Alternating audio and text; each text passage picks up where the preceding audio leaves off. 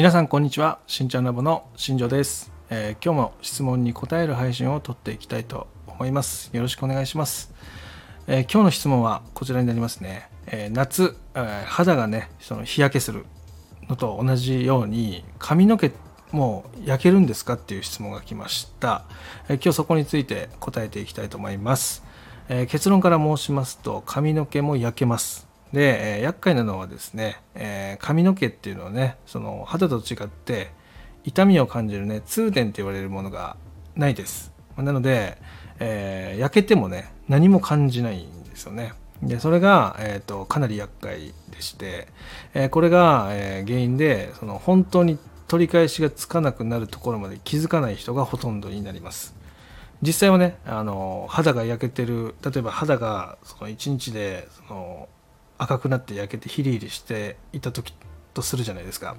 でそのヒリヒリ感と同じことが髪にも起きてます。なので、この肌の、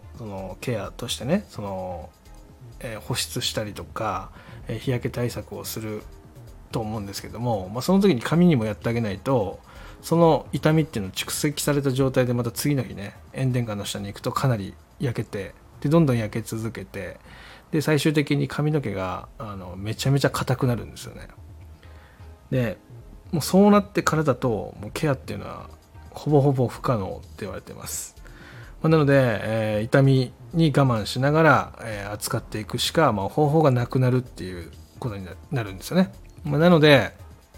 お肌を気にすることもすごく大切なんですけども、肌っていうのはね基本的に自然治癒力っていうのがあります。なのでいずれはね良くなります。重度な日焼けではなければね、くすんだり少し赤くなる程度であれば、自然治癒力で改善されます。ただね髪の毛っていうのは改善されないので、夏に関して言わせていただくと、肌よりもね髪のケアっていうのをねすごく徹底してやる方がおすすめではありますねっていうところです。ただですね髪の毛っていうのはね人によっては髪の毛に対する価値観っていうのも違うので、できる範囲で、お金をかけてあげるっていうのがすごく大切じゃないかなというふうに思います。中にはね髪の毛を切りたくない方とかねもいると思います。そういう方たちは思いっきり針を振ってですね、この夏場に関しては日焼け対策として髪のケアっていうのをね、しっかりやっていくっていうのはね一つの方法としてはかなりありです。ただね別に切ってもいいよとか短くするのは全然抵抗ないですっていう方がいましたらですね、そういう方たちはねケアしなくても切ればね傷んでるところってなくなるので、そういう形で改善していくのも一つかもしれないです。ただね一回日焼けで傷んでしまった髪の毛っていうのは経験ある方もいるんじゃないかなと思うんですけど、例えばカラーをするとき、あとはパーマをするとき、ストレートをするときに、表面の毛だけね、染まり方が変わります。なので内側の髪の色と表面の髪の色に差が出たりとか、そういうことの原因になったりもします。なのでそういう意味ではねしっかりケアをしていって色ムラが出ないようにやっていくっていうのも一つの方法かもしれないですね。またですね髪の毛に関して言うとですねこ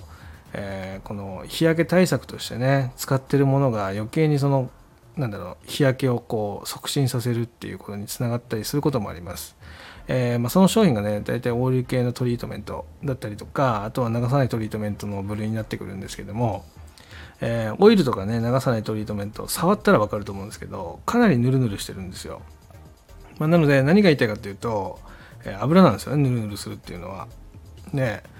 髪の毛に油を塗って日に当たると、どうなるのかっていうことをねちょっと想像してみてほしいなっていうところですね。もし肌にオイルを塗って日中ね日差しの下をね歩くことができるのかどうか。でお肌だとそれはやらないけど髪にはそれをしますっていうのもねちょっとおかしな話になってきたりもするので、日差しの下を歩く際っていうのはオイルトリートメントとかね流さないトリートメントっていうのは基本的には使わない方がいいんじゃないかなって僕個人的には思ったりします。中にはねヒートプロテインとかね紫外線から髪を守る成分っていうのをね含んでるものもあったりするんですけども、根本はね油なので、あんまりねその油をつけて、日差しの下を歩くっていうのはねもう危険なんじゃないかなっていうふうに個人的には思ってるので、あまりね僕がねそのお客様とかねその僕に相談する方に関しては僕は使わないでくださいってことははっきり言ったりします。なのでそういったところを踏まえて考えると、やっぱり髪のケアっていうのにはねその夏場っていうのはその冬以上に時間やねお金をかけていくっていうのは一つの方法かなっていうふうに思うので、これをすることでですね、冬とかその今後髪の毛を伸ばしていく中で自分がねその髪の毛にストレスを感じることっていうのを大幅に減らすこともできるので、ぜひねちょっと頭の片隅に置いて取り組んでもらえたらいいんじゃないかなっていうふうに思ってます。今日はねこの辺で失礼したいと思います。今日も最後まで聞いていただきありがとうございました。ではまた明日。バイバイ。